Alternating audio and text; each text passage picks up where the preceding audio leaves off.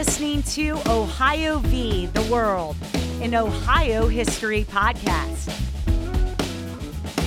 Subscribe to the show on iTunes and Stitcher. And don't forget to rate and review us.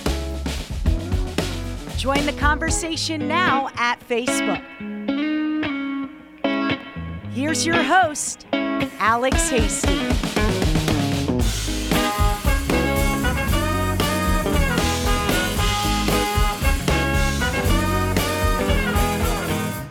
Hey guys, welcome back. It's episode three of Ohio View the World. Today we'll be looking at Ohio versus espionage. We are going to be looking at the little known female code breakers of World War I and World War II. And more specifically, we'll be looking at Westerville, Ohio's own Agnes Meyer Driscoll, arguably the most important American cryptologist in the history of the 20th century. Agnes was in the was in the Navy in both the First and Second World War, serving as a codebreaker.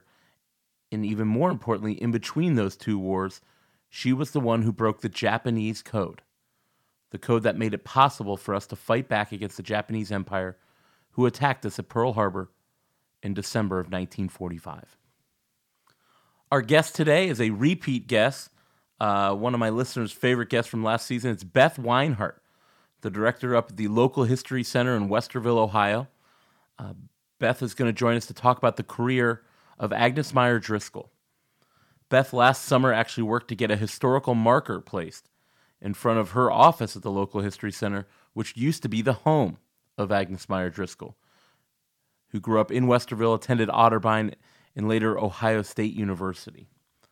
We'll talk to Beth about her amazing career and the impact Agnes Meyer Driscoll had on World War I and even more importantly, World War II. The Axis powers, Japan, Germany, Italy, they did not use their women to the extent that the United States did. They were very traditional cultures in that women were supposed to be made at the home. But the Americans used over 10,000 women in the Navy alone as their code breakers. More than 70% of the people working in the cryptology department were females. The idea of freeing men to fight. These women, called waves, were women accepted for volunteer emergency service. Waves is what they were known as in the, in the Navy. Were critical in the, in the Allies' war effort. And none of these women were more critical than Agnes Meyer Driscoll. Our mission today with Beth is to kind of shed some light on this incredible woman, her incredible work, and all the Code Girls who helped us win the war in the Pacific and in, and in Europe. More recently, more information has come out about these people. It's very secretive work. A lot of documents have been unsealed. Things like the movie The Imitation Game, focusing on famous British cryptologist Alan Turing, uh, played by Benedict Cumberbatch, and another female codebreaker, played by Keira Knightley. A great movie if you want to go check it out really gives you an idea of what these code breakers were going through as Turing and the British attempted to break the Nazis' Enigma code machine, a machine that also Agnes Meyer Driscoll would do a lot of work on in collaboration with the British. Also, the 2017, just last month, the book Code Girls by Eliza Mundy um, is an awesome book. It talks a lot about Agnes Meyer Driscoll and focuses on a number of different stories of the female code, uh, code breakers in the U.S. Navy and Army. A great book, again, Code Girls. We'll talk more about that later. Today, our beer for the episode is going to be Warped Wing Brewing out of Dayton. Um, we've done a Warped Wing before, uh, and, and these Code Girls were really housed, many of them were housed in Dayton. Um, and we'll talk about that later in the episode. But we're drinking their, their winter warmer, their winter white ale. Uh, it's called Esther's Little Secret. It's a Dayton beer. Nobody had more secrets than these U.S. Code Girls. It's a winter warmer. Um, it used to be a dark ale. Now it appears it's just a white ale. I'm drinking it right now. Uh, but it smells chocolatey. It's got almost chocolate and vanilla cream in it. Um, Esther, I guess, is a local chocolate shop owner in Dayton. Um, it's an eight percent beer. It's almost kind of like a like almost a, like a dessert beer, but a very Christmassy beer as we come into the holidays here. Um, Esther's Little Secret from Warped Wing. Check it out. Really unique beer. Like I said, smells like chocolate, almost like a Reese cup. Um, but tastes great. 8% alcohol, not very bitter. Um, again, go to warpedwingbrewing.com. They're out of Dayton, but you can find them at a lot of stores, uh, especially here in Central Ohio. I'm seeing more and more Warped Wing brew. So go check them out. Also, a quick plug we are also interviewing Alexia Winfield today from Columbus, Ohio. She's going to be telling us about her Columbus book project. I just bought one of these. It's a great book that she put together with tons of designers and artists and models, um, photographers. Uh, it's a book called the Columbus Book Project, and it's really just two giant uh, coffee table books with j- unique uh, pictures and, and, and, things about Columbus in it. Uh, Alexia did a great job. We'll sit down with her for a couple minutes, talk about the launch party, but that book just came out. Go to columbusbookproject.com and order some for Christmas. Very cool if you live in the Columbus area. Uh, it'll be on my coffee table book as soon as it gets delivered next week at the party. But without further ado, we're going to talk about episode three Ohio versus espionage. We're going to be talking about Driscoll, Agnes Meyer, Madam X, as they called her, Miss Aggie, the original, the pioneer of American cryptology. She trained everyone. She breaks the Japanese code which was one of the most important and monumental things in the Pacific War that allowed the Americans to stay in the war and ultimately defeat the Japanese four years later in 1945. We have Agnes Meyer Driscoll from Ohio to thank for that. We'll look at her career. We'll look at the world of cryptology. And we'll look at the Code Girls who came into Ohio in 1943 and 1944 as part of the giant American war effort. But let's get ready to crack the code. It's episode three Ohio versus espionage.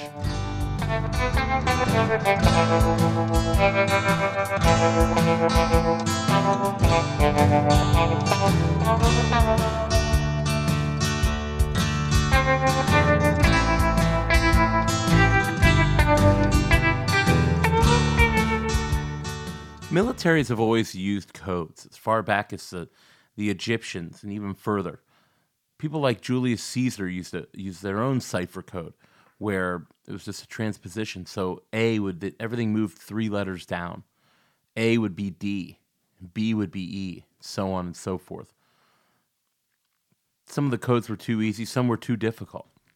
In the Civil War, the Union Army used actually coded messengers. These messengers would have a little disc with them that would tell them which you know cipher code to use and only they were the only ones who could deliver the message uh, to another messenger or another you know general to have it deciphered um, to keep those very secret coded messages out of the hands of the, of the Confederate Army. The Confederates used a code that was obvious was a lot of times too difficult, and the messages wouldn't be understood by some of the people receiving them. But armies have always used codes, and codes have played a huge role in both World War I and World War II.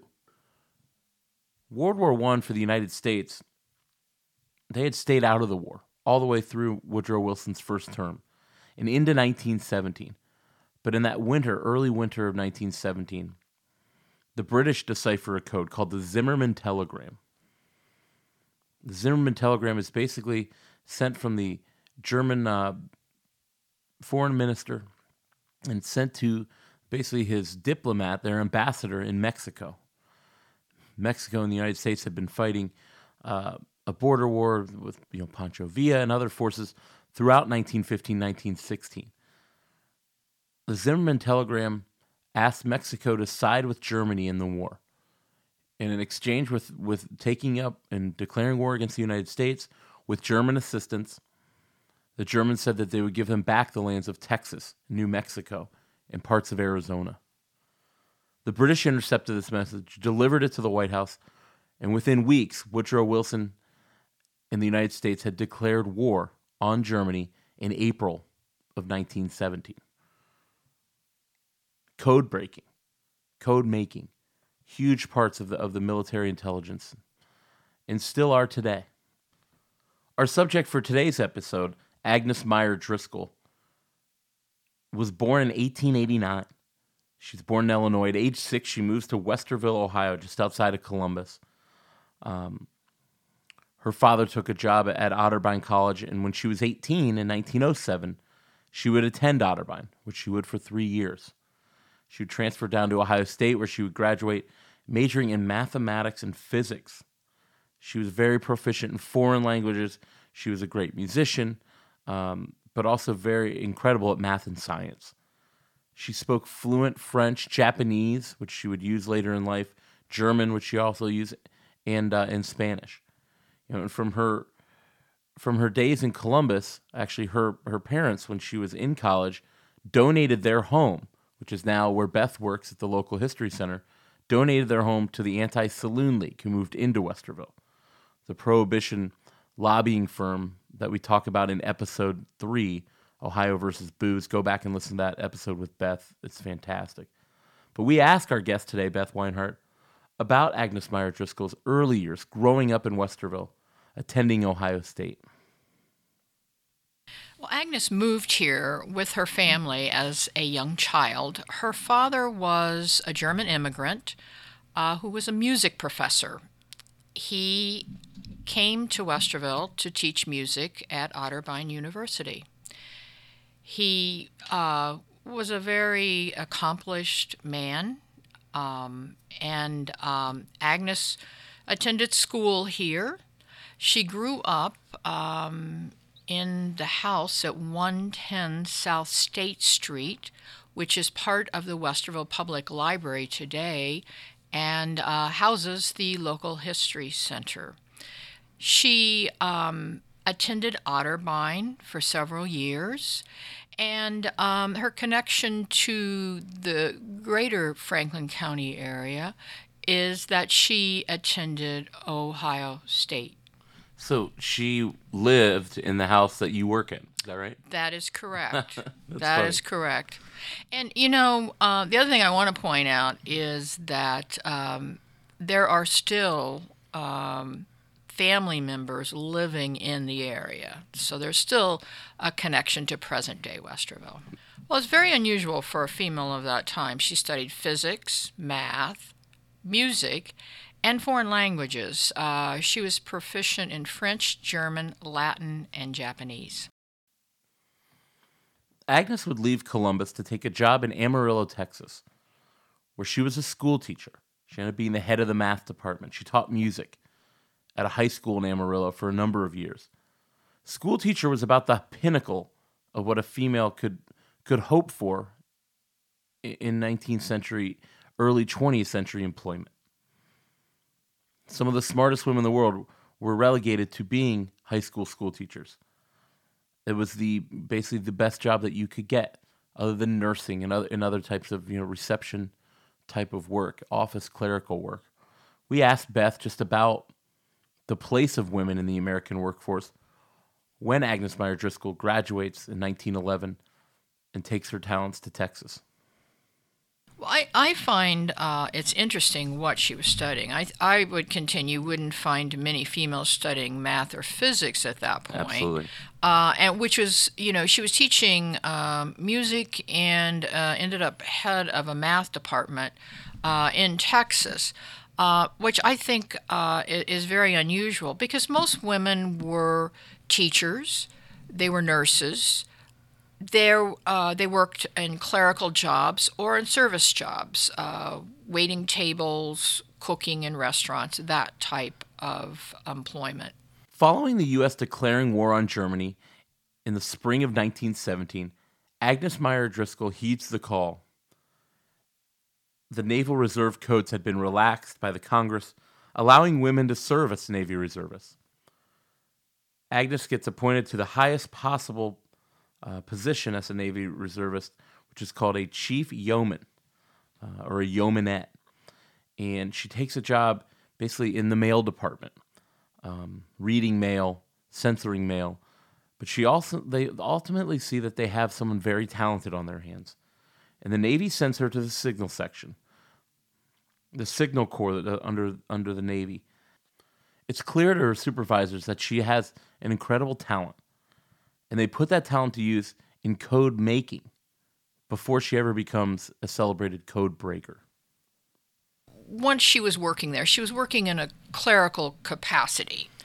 But I think it became apparent when you were around her that this is a very intelligent female, and the cryptology field was really just developing. Um, so they had her reviewing codes. Uh, so she would solve possible codes um, that they were thinking about using. Uh, and if she could break them, then they knew that they didn't want to use that code. So she was more, um, she was more a code reviewer in a way at that point. Uh, and according to really one of the really good pieces about her, um, it's called The Neglected Giant. It's written uh, by Kevin Wade Johnson, who uh, retired recently from the NSA. He says, uh, and this is a quote she got herself taught to be a code breaker to be a better code maker. So that's how she came to it. So she she actually started making codes herself. That's how she got into the code breaking. Correct. And I think Johnson even says that that's probably the best way to become a code breaker is to learn how to make your own codes. Exactly, and and the whole process she had of reviewing codes uh, to to uh, try to solve them, uh, so she would know what made a good code and um, what didn't. Uh, so that was it was really the code making that that led her into the whole thing.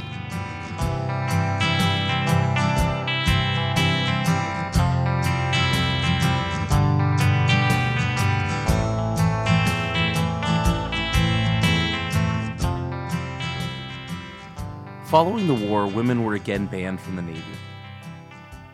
Agnes was was basically terminated and hired the next day as a civilian. Her work was too valuable. She'd become already, even at this young age, one of the most important code breakers in the United States Navy. But after a couple of years, Driscoll decides to take a job. She decides to go to work building cipher and coding machines to sell back to the U.S. military. We talked to Beth about those years uh, and the work that she did before re- ultimately returning to the Navy a couple years later. Yeah, it's kind of interesting. Uh, I've read several th- theories about why she left the Navy and went uh, to work in the private sector. Um, and some feel that at this point, she realizes she's as far as she's going to get uh, in the structure of the Navy at that time. Um, but there's another theory that uh, her boss, Gresham, uh, invented a, uh, a, a cipher machine, um, and he invented that using some principles that she had devised. And he kind of persuades her uh, to leave the Navy. In fact, um, four units of this machine uh, were issued the day after her resignation took effect in 1923. So there may be a link there. Uh, so she's going to try her hand um, in a more lucrative private career. And it's interesting because um, the the machine um, has many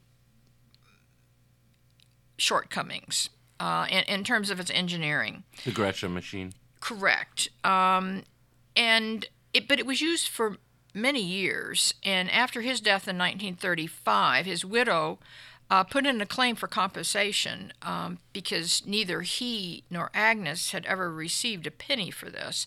And actually, Congress, in a private act, um, awarded 15000 which was split between Agnes and uh, Gresham's widow.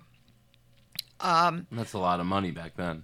it was more than she earned uh, in a year, her her share of that. So um, she was involved with that, and then she also what's kind of interesting is um, the the War Department had perfected an anti-aircraft gun, uh, and the radio mechanism for that was developed um, by uh, William F. Gresham and Agnes Meyer Driscoll. Uh, so it it had uh, it meant that I think Gresham saw that if she was on the outside, they could do more of these projects. And um, then she then she got involved uh, with Hebern, who was working on a code breaking uh, machine. But that's kind of interesting also because she goes to work uh, for him. And he, I mean, here's this person who has uh, great abilities, but he he gives her the title of assistant secretary, and says, well, she could sign stock certificates and work on other things, but he doesn't talk about her technological background. And his whole um, his whole operation really doesn't get off the ground. He has financial difficulties, and so And he's trying to create a, sh- a machine to sell to the Navy, I think, right? he is. And you know, it's uh, they're shareholders, and it's um, it, it never gets off the ground really. But um, it is shortly after that. I mean, she is not out of the Navy for very long. Um, A year, that- maybe? uh, year and a half? About that amount of time, and then she is back in the Navy. And what's kind of interesting is when she returns to the Navy in August of 1924, she returns at 17.5% less pay than she was making when she left earlier. It was difficult enough to be a female in an American working environment. You see in shows like Mad Men in the 1960s, up through the 1970s and even 1980s. But we're talking about Agnes Meyer Driscoll working in the ultimate man's world, the military, the U.S. Navy, in the 1920s. We asked Beth how difficult of a you know hostile work environment would probably not even fit the bill for someone like Agnes, a beautiful woman like herself, working in this male dominated field of the military. it's a very difficult situation for her. Um, she cannot be one of the boys. She cannot be chummy. She has to keep herself aloof. But of course, if you keep yourself aloof, then you're considered arrogant uh, and not a uh, comrade of everyone else. Um, and she was uh, married to a, a fairly prominent um, DC lawyer, Michael Driscoll. And they entertained, but she kept her private life and social life uh, entirely separate from her work career. She didn't invite coworkers or any of the naval officers over to her home uh, to be entertained by her and her husband. She kept everything separate. Um, and I think she watched the way she dressed.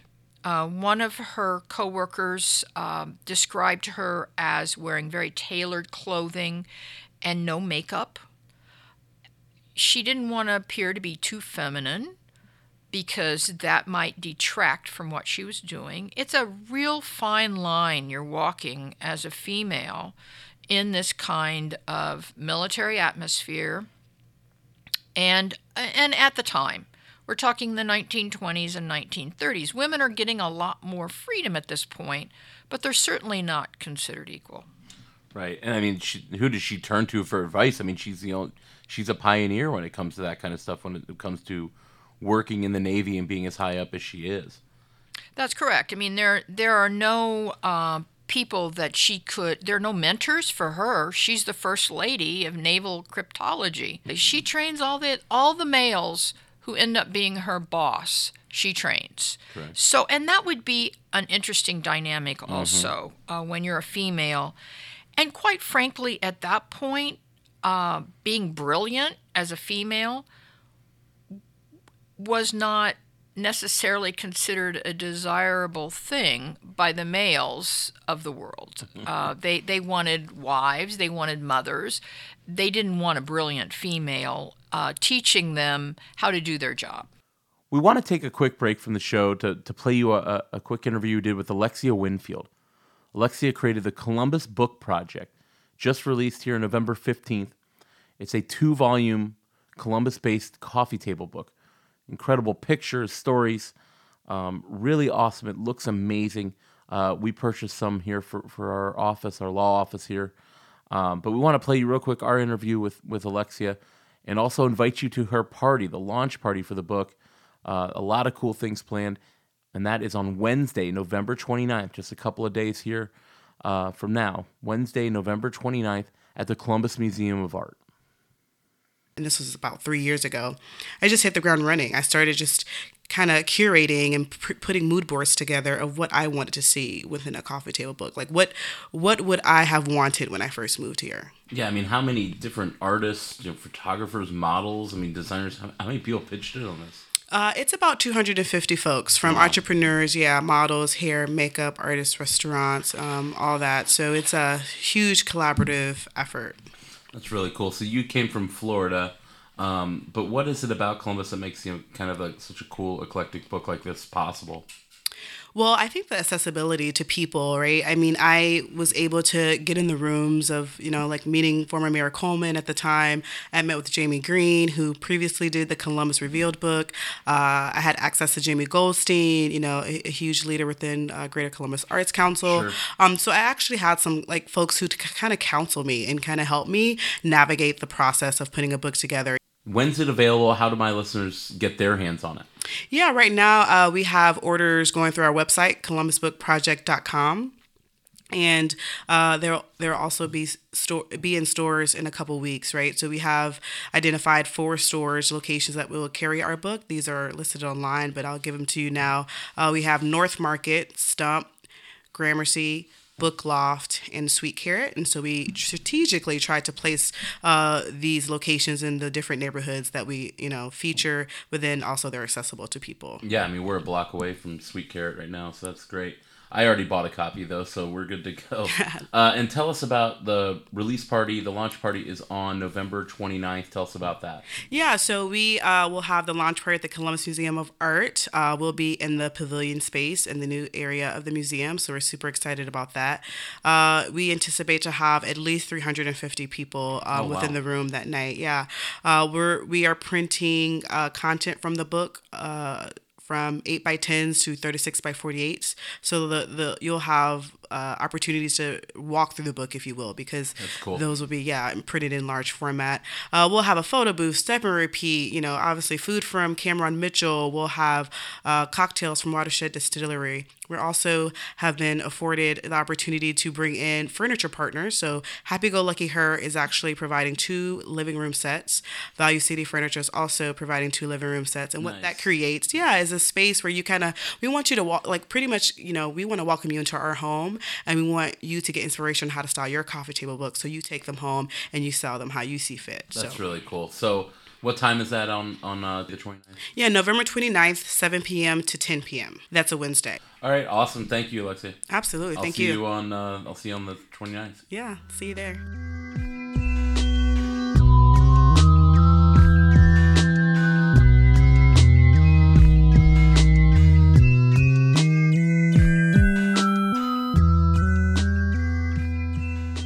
Thanks again to Alexia for joining us. We hope to see you guys at that, that party on Wednesday, the 29th.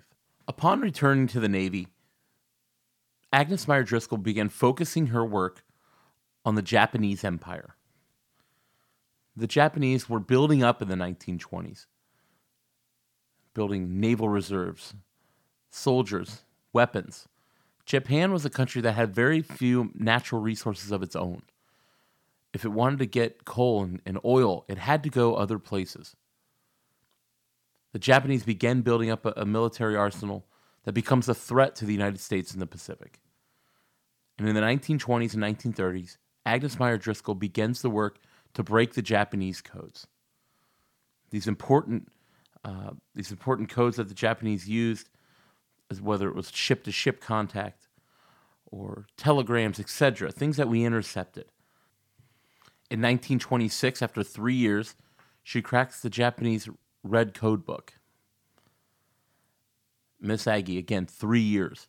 But we asked Beth about the buildup of the Japanese and how Agnes Meyer Driscoll played an important role in keeping the Japanese Empire from dominating the Pacific.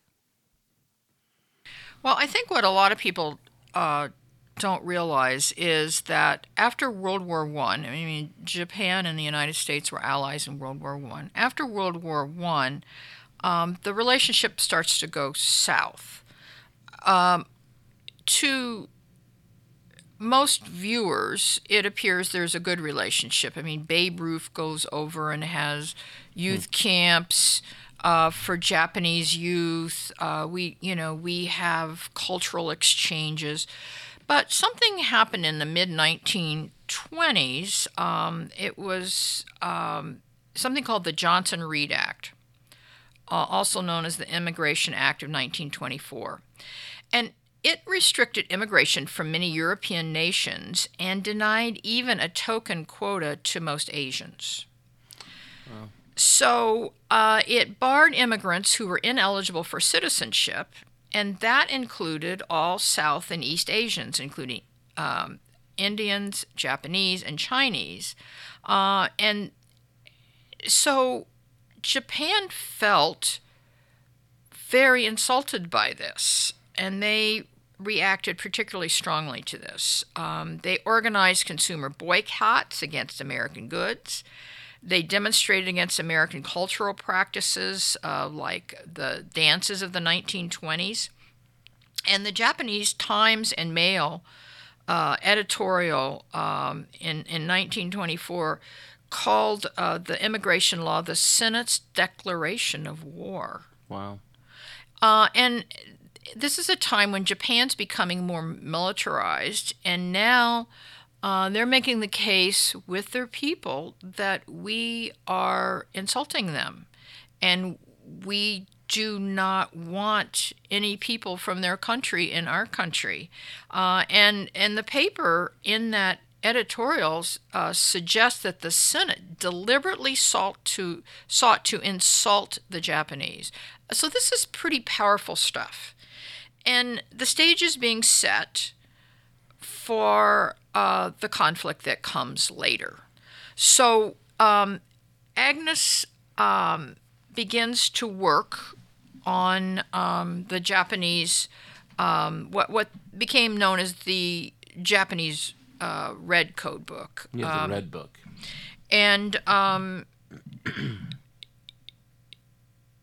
that and the, the solving of the Blue Code Book um, a little later are key to the military struggle that's starting to take place uh, and the contest in the Pacific between the U.S and Japan.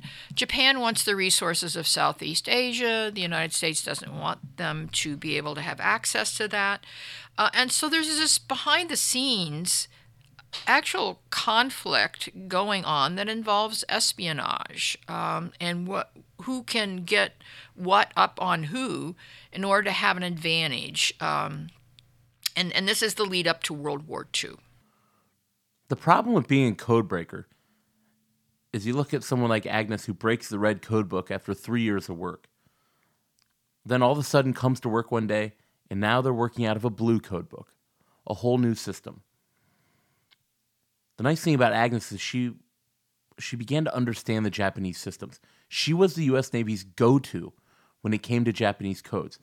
So when they come out with a new code book, she has to break the blue code. And they come out with another, you know, called the o- the orange code machine, and she has to go to work on that we asked Beth just about those 1930s, the cryptologists that are being trained by Agnes Meyer Driscoll, who ultimately would become our lead intelligence officers in the upcoming World War. It's very small. Uh, it's a couple of code breakers, a couple of clerical workers. There's not this is this is a battle that's going on and it's a battle behind the scenes that people see is important but even given that not a lot of resources are mm-hmm. given to her or that whole area in the navy now um, the, the other thing that's kind of interesting is how important she is at this point and in um, th- this whole buildup with these codes being broken and this back and forth um, between Japan and the U.S.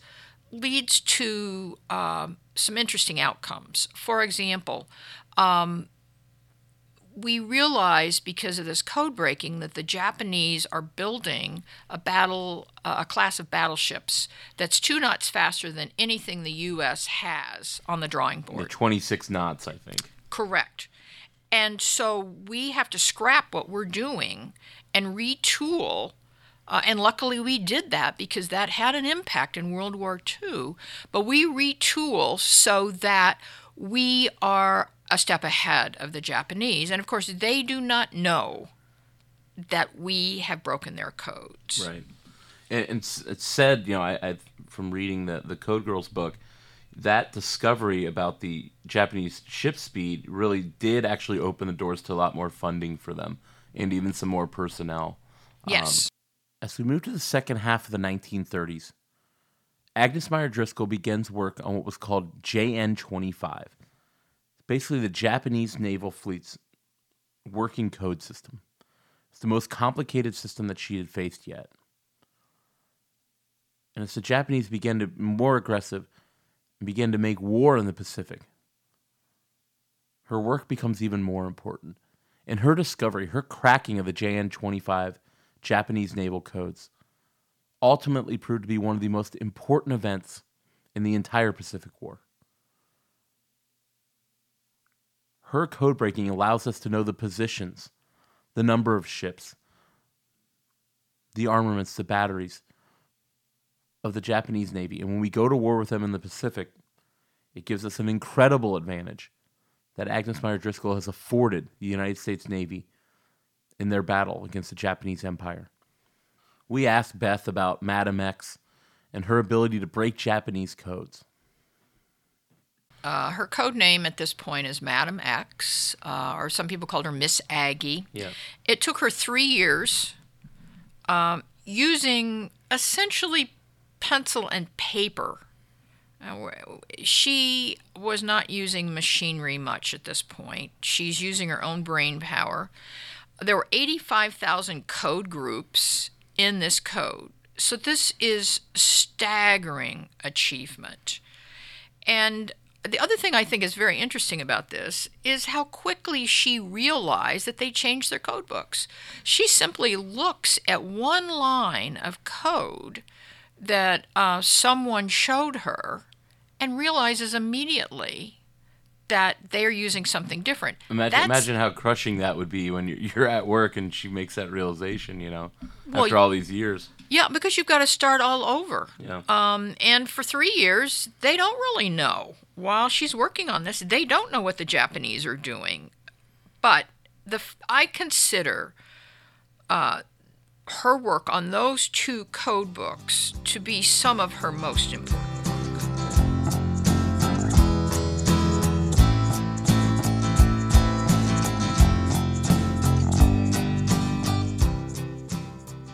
In 1937, disaster strikes Agnes Meyer Driscoll's life.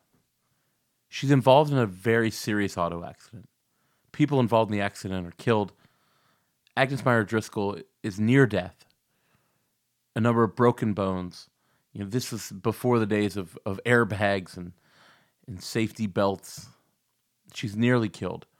We asked Beth about that auto accident and her recuperation in 1938.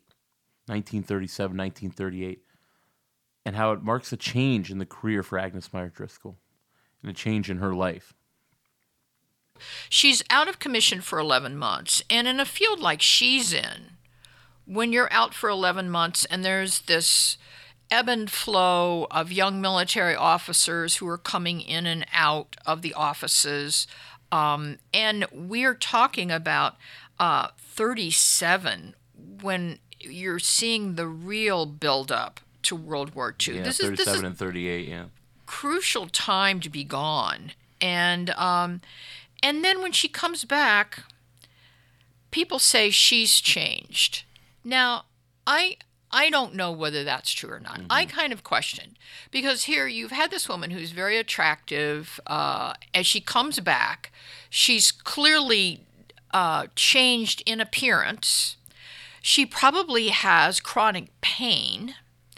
And so people say, oh, well, her personality changed and her intellect changed after all this. Well, I suspect that anyone who went through that kind of accident and had that kind of damage to their body would be different when they came out on the other side of that. So, um, and I think also that because she was a female, she is judged by her appearance. So when she comes back and looks different, there are descriptions of her as a hag, a witch. A witch, you see that a lot, yeah. I'm and so people are responding to her that way. Well, I'm sure her response to them might have changed also Mm-hmm. because of the way they respond to the change in her appearance. Pearl Harbor was basically the 9 11 of its day, our grandparents' generation's 9 11. An event that shocked them, an event that let nearly the same amount of American citizens killed as the 9 11 attacks. And much like the 9 11 attacks, there was a review process after it. What went wrong? How could our intelligence been blind to this pending enormous surprise attack? Agnes Meyer Driscoll had actually just been taken off the Japanese projects in 1940 and moved over to working on the German Enigma machine. machine. Agnes had been out for a country drive with some friends that day, December 7th. It wasn't until after they stopped to get some lunch at a local store that they found out the terrible, shocking news coming out of Hawaii. Except Agnes wasn't really shocked. But we asked Beth about Pearl Harbor, about Beth's reactions to it, and whether or not the U.S. knew. There are some controversy and some conspiracy theories that say FDR knew about the attack and let it go forward anyways, as a method to get America behind his war plans. What the U.S. knew at this point is rather controversial, and what she knew at this point is rather controversial. Um, there are people who think that uh, a lot of the Navy brass and um, right up to President Roosevelt um, knew more about the Japanese plans than than uh, we've been told. Um, and it's kind of interesting because in the Freedom of Information Act, a, a document was discovered, and Franklin Roosevelt called this uh, the Splendid Arrangement. And the Splendid Arrangement is the fact that we've broken the Japanese codes and we know what they're doing in the Pacific. There are 36 Americans cleared to read the Japanese diplomatic and military intercepts in 1941. Uh, and this, this, of course, is when Pearl Harbor happens. Um, so, who are these people? R- right at the top of the list is President Franklin Delano Roosevelt. You've got Secretary of State Cordell Hull. You've got Secretary of War Henry Stimson, and then uh, George Marshall.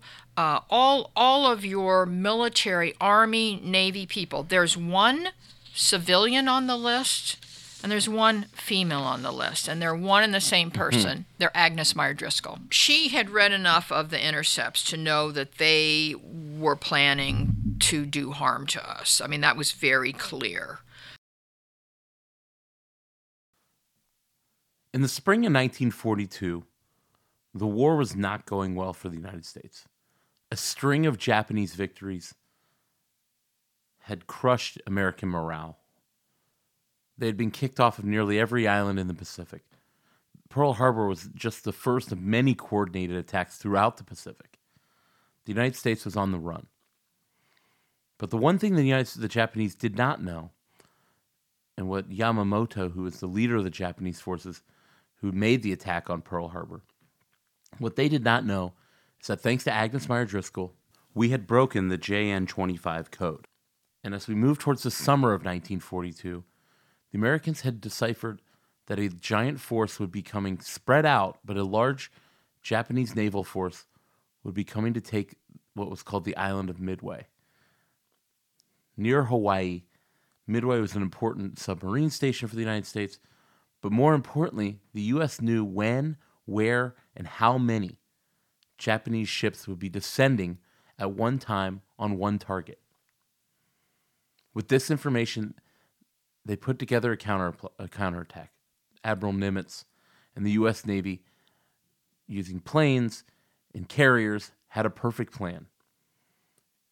And in June 4th, 5th, and 6th, in the Pacific outside of, outside of Midway, the U.S. Navy would crush the Japanese. A first huge victory and probably the turning point in the entire Pacific War. Maybe along with you know the ground campaign at a place like Guadalcanal. where we showed that we could beat an entrenched Japanese enemy and hold our ground. But the battle at Midway was largely in part thanks to Agnes Meyer Driscoll. It crippled the Japanese Navy, which no longer had the advantage in the Pacific. We asked Beth very quickly about how intelligence and code breaking played a role in that incredible victory. But they did some amazing things. Um, the Battle of Midway, uh, Agnes actually was um, key to that one also. She solved the cipher component of the five num system uh, used by the Japanese after the Blue Book, and that um, she was part of the solution that allowed the U.S. to know uh, where that attack was going to come that it was going to come to Midway. And so we were prepared, and really that was the turning point in terms of naval battles uh, for the war, even though it happened early in the war in, in 40, the summer of 42. Mm-hmm. It really uh, means that Japan can't recoup uh, because of the loss of their aircraft carriers. And the same thing with uh, the downing of Admiral Yamamoto's plane. I mean, intelligence led to that. We knew where he was flying.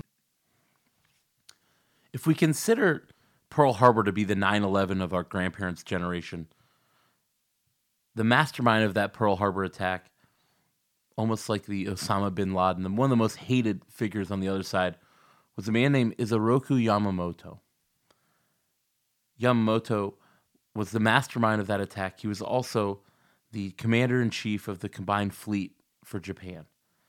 He led their navy, which included back then the Air Force.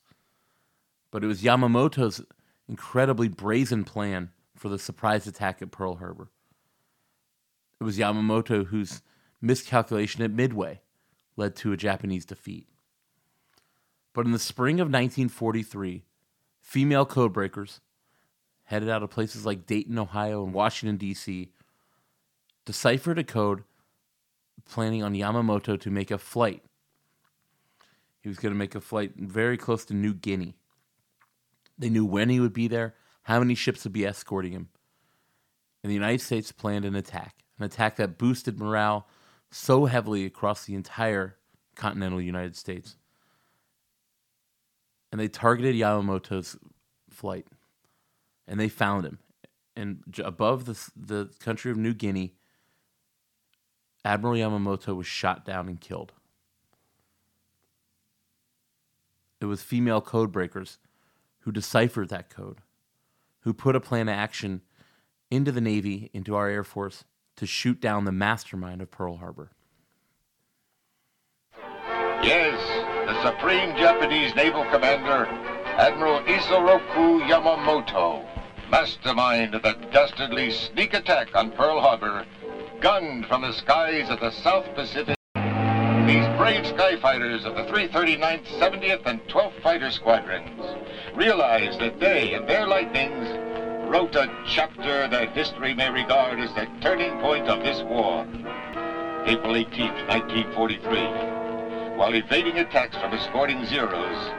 Captain Tom Lanphier, Lieutenant Besby Holmes, and Lieutenant Rex Barber brought down two bombers transporting Yamamoto and his staff. Days earlier, an alert radio operator intercepts the secret message listing Yamamoto's flight schedule to the Bougainville airfield 435 miles north of Guadalcanal. The code cracked. The Admiral has no chance of making it. No chance thanks to our boys, ready to give their lives in the perils of the sky. Fiery end for Japan's greatest military mind. Thanks to these brave warriors, that 18th day of April brings our forces a day closer to victory.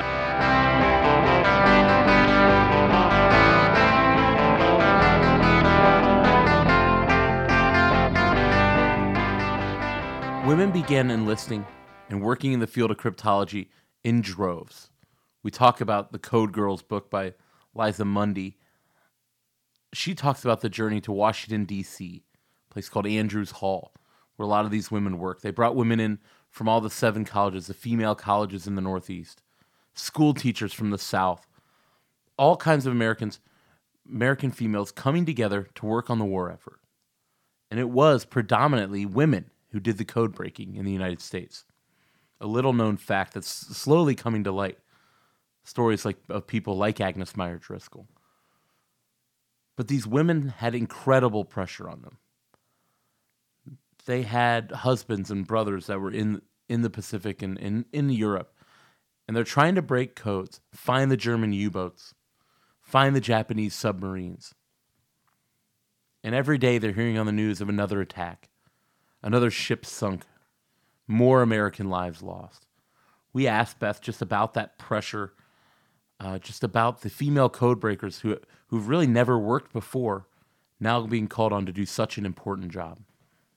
Once the war really starts to gear up and we we recruit young women, uh, really the best and brightest out of the, the colleges in this country, uh, to go work on these intelligence projects. These are these are uh, not seasoned veterans like an Agnes Meyer Driscoll. These are young women uh, who haven't lived a long life, and they're seeing all of this carnage all of the tragedy of the war. Some of them had relatives who died, some of them were engaged and married to people who died. This is, um, it, it really plays with your to think, well, if I'd solved that code a month ago, if I had done this. Uh, so it's an incredible pressure on these women.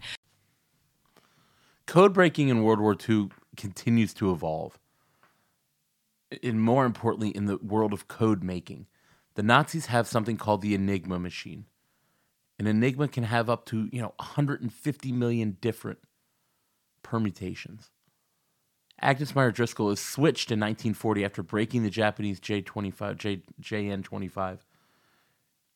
She's switched over and begins working in collaboration with the British on the Enigma machine. But this machine is beyond anyone's capabilities again encourage you to watch the imitation game to learn about how the genius british cryptologist alan turing finally finally busted the machine but it's busted through the creation of computers early computers by men like alan turing.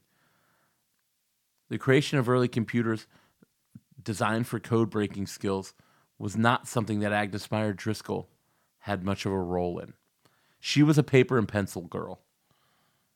We talked to Beth about Enigma, about this incredibly difficult project, and how it some begins to spell the end of Agnes Meyer Driscoll's preeminence in the world of American cryptology. Enigma. Yep. Uh, the German thing. And what's interesting is, so she's assigned to that in 1940, 41. No one's quite sure of exact date. Um, and she is, is one of five people who are assigned to this. So it's not like we're throwing everything at this because the Navy really was concentrating on Japan and that theater of the war. Uh, in 1940, before that, conflict begins and earlier in 1941 before it begins. And so um, to take personnel from that and put them uh, on something that involves a European theater and Germany uh, was um, it, it wasn't heavily supported, and um, and it becomes um, it becomes a problem. And you're exactly right, Alex, is her method of working. This is not a problem that's going to be solved by um, Madam X and her sharpened pencil and paper. Uh, and, and they kept throwing more people at this. I mean, it started out with five, but they, they threw more people at it. But it would have taken countless people forever yeah. uh, with pencil and paper to do this, and there was not that kind of time frame. They needed this solved sooner, and her reluctance to rely on machinery uh, really led to her being um, shifted to less important projects because as we go through the war in the late 1940s, machinery becomes the key to solving all these more and more sophisticated codes. And her reluctance to use machinery and suspicion of it, and her um, her belief in her own brain power um, leads to her being um, sidelined. A few thousand women descend on Dayton, Ohio. A building, a facility is built, uh, a facility that's housing, it's owned by National Cash Registry.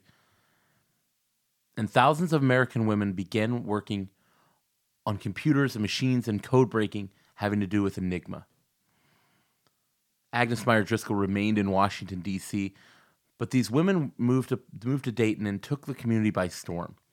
Suddenly, there were thousands of women who they did not know what they were doing there. There was a big project, but they were very secretive about it. Places in southwest Ohio, like Cincinnati and Dayton, there were places where these women were not supposed to go. They had been told during their you know tutorials and during their orientations that there were a lot of German Americans, German sympathizers in southwest Ohio. Uh, and that was somewhat true. They were encouraged to go in pairs anywhere they went in those areas. But these women moved to Dayton and they make a huge difference in the war. And again, our book today, the Code Break, uh, the Code Girls book by Liza Mundy, talks a lot about those years in Dayton, the experiences those women had, uh, the reaction of the community, uh, and how they were accepted ultimately by the Dayton community as, as such an important part of the war effort, even though they had no idea what these women were doing. They all told every man that you're on a date, any of the women in, in this in Dayton, that they were all there doing clerical work. What they were really doing was the center of espionage discovery, the center of code breaking in the U.S. war effort was right here in Ohio, in Dayton.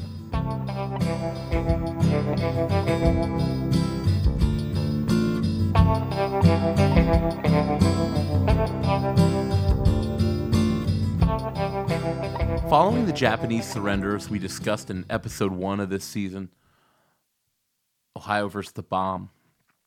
Agnes continues her work. Her department basically becomes what today is the NSA. She continues working, is starting in 1945 on Russian codes. And Agnes Meyer Driscoll, uh, although less important than she was in between the wars and the early part of World War II, she still is a force in the American code breaking operations when it comes to the Soviets. And as the Cold War sets in, Agnes would spend another 15 years at the agency. She would ultimately be inducted into the NSA Hall of Fame in 2000, which apparently is a thing. Um, but Agnes Meyer Driscoll, again, would never reach the prominence that she had in between the wars. Those years where she was breaking the Japanese code, Agnes was our best code breaker to try and understand what the Japanese Navy was doing. She retires in 1959. There's no big celebration. She just simply went home. An incredible career spanning over 40 years. We talk about her legacy and her years in the Cold War as a Cold Warrior working on Soviet codes. We asked Beth about those post war years. When we get further into her career, I think uh, there was some make work that she was given um, to to keep her busy. And what's interesting is, in some instances, she produced results out of that make work that other people hadn't. Uh, so she still is capable of doing good work, but things have moved on. Um, it, you know, it, it's like the the blacksmith who shoes horses. That was an important thing at one point, mm-hmm. but uh, when the car comes in, not so much. And with the advent of machinery um, and, and the whole uh, world of computers, uh, things move beyond the pencil and paper stage of, of solving these puzzles. If you travel into downtown Westerville, Ohio, outside of the library, there's a historical placard there for Agnes Meyer Driscoll, Madam X, Miss Aggie, as they called her. Agnes Meyer Driscoll would die in 1971, 12 years after leaving the NSA. She's buried in Arlington National Cemetery. That marker was put up through years of effort from our guest, Beth Weinhardt. And last summer, Beth had a ceremony where the, they dedicated the marker. We asked her just about about Beth uh, Beth's efforts to, to get Agnes Meyer Driscoll recognized. We asked Beth about that historical marker, and we encourage any of our listeners driving in uptown Westerville, northeast of, of Columbus, check that marker out. Send us a picture of it because it's a pretty cool story. And it's all thanks to historian Beth Weinhardt. Well, I think part of it was when she retired in 1959, there was very little recognition given to what she had done. Um, it, it, there were no publications about it. Um, and I think part of that had to do with the fact that she was a rather secretive person herself and avoided the limelight. That was one aspect of it.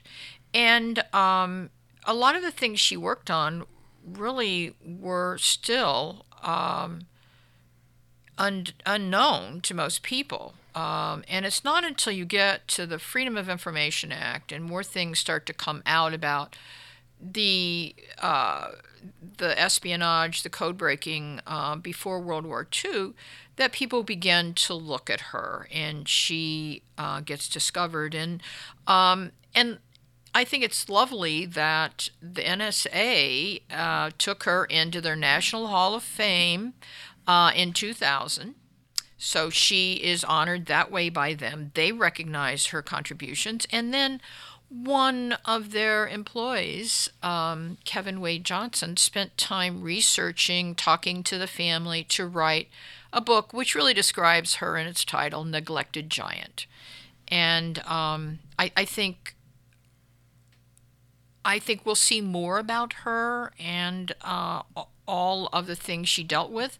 And in the new Codebreakers book, uh, she uh, Code Girls, she figures in that. So we're finding out more, and I'm thrilled for her. And we, uh, in July of uh, this year, 2017, we honored her by placing an Ohio History Connection marker on the front lawn of the building where she spent her youth.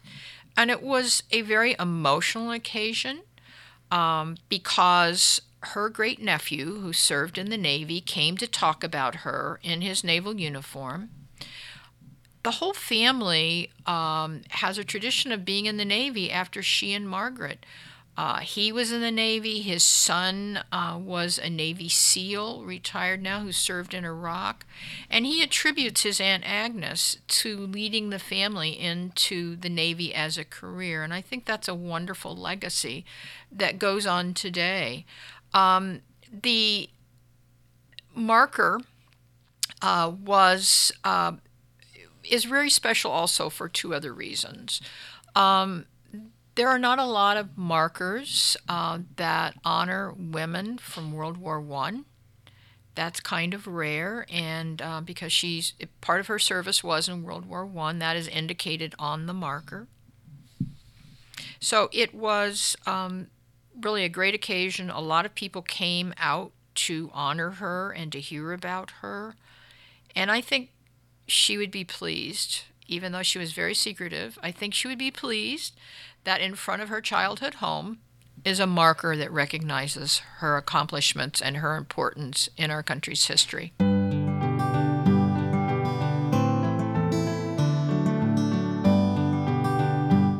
From Garfield's tomb to the Serpent Mound, from the big cities to the river towns, first in flight making history. There's so many books you need to see. I like reading. I like reading. tip Tippecanoe and Tyler too, from the Queen City to Lake Erie Blue. Edison and a man on the moon. So many books, which will we choose? I like reading. I like reading.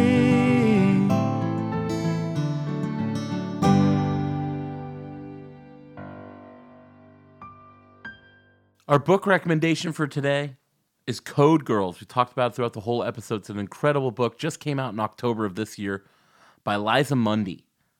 An incredible story of the female codebreakers who helped win World War II. It does discuss in detail the work of Agnes Meyer Driscoll, but also of dozens of other female codebreakers who made such a huge difference in our war effort. So go pick it up. Again, Code Girls, one of the most fun reads I've had this entire year. A great new history book that's out there. Again, special thanks to our wonderful guest, Beth Weinhardt, and all that she's done to promote local history and to promote the legacy of, of, our, of our subject today, Agnes Meyer Driscoll. Uh, lastly, we want you to check out the Columbus Book Project. Go to columbusbookproject.com, order this coffee table book. It's so cool. Uh, and our friend Alexia did such a great job.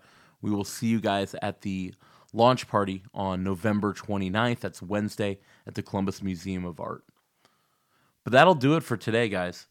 Really had fun talking about this very little known subject that's slowly, thanks to people like Beth and authors like Liza Mundy, starting to come to light uh, an unknown piece of American history and certainly an unknown piece of Ohio history.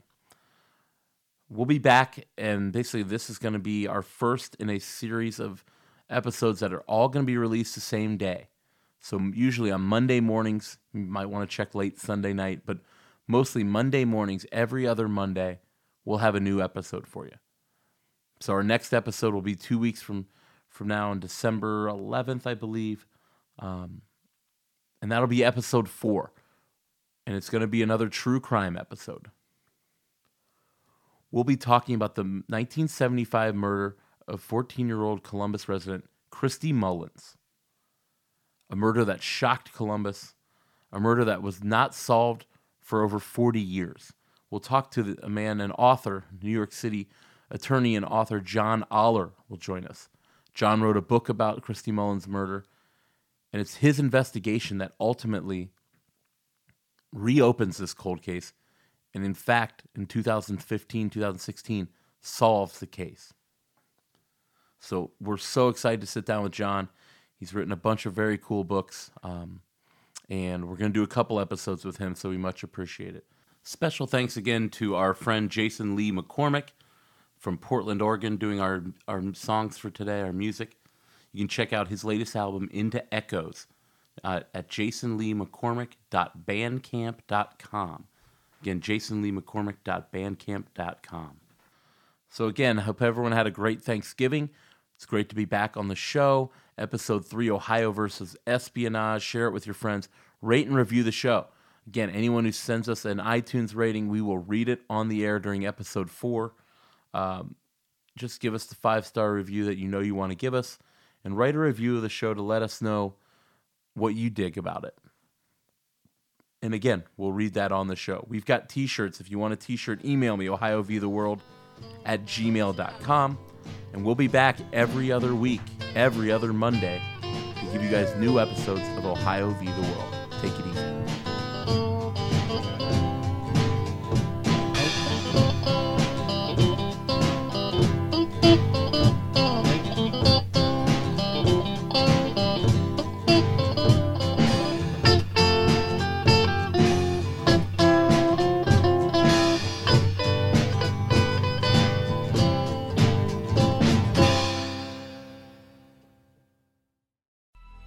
Coming up on 5 Minute News, I'm Anthony Davis. You might think it's partisan because maybe it's critical of one side or the other, but it's not, it's just the truth. And I think that's also something that's kind of unusual for Americans listening to the radio or to podcasts because the news landscape in the States has been so partisan for so many decades. So, five minute news is verified, truthful, independent, unbiased, and essential world news daily.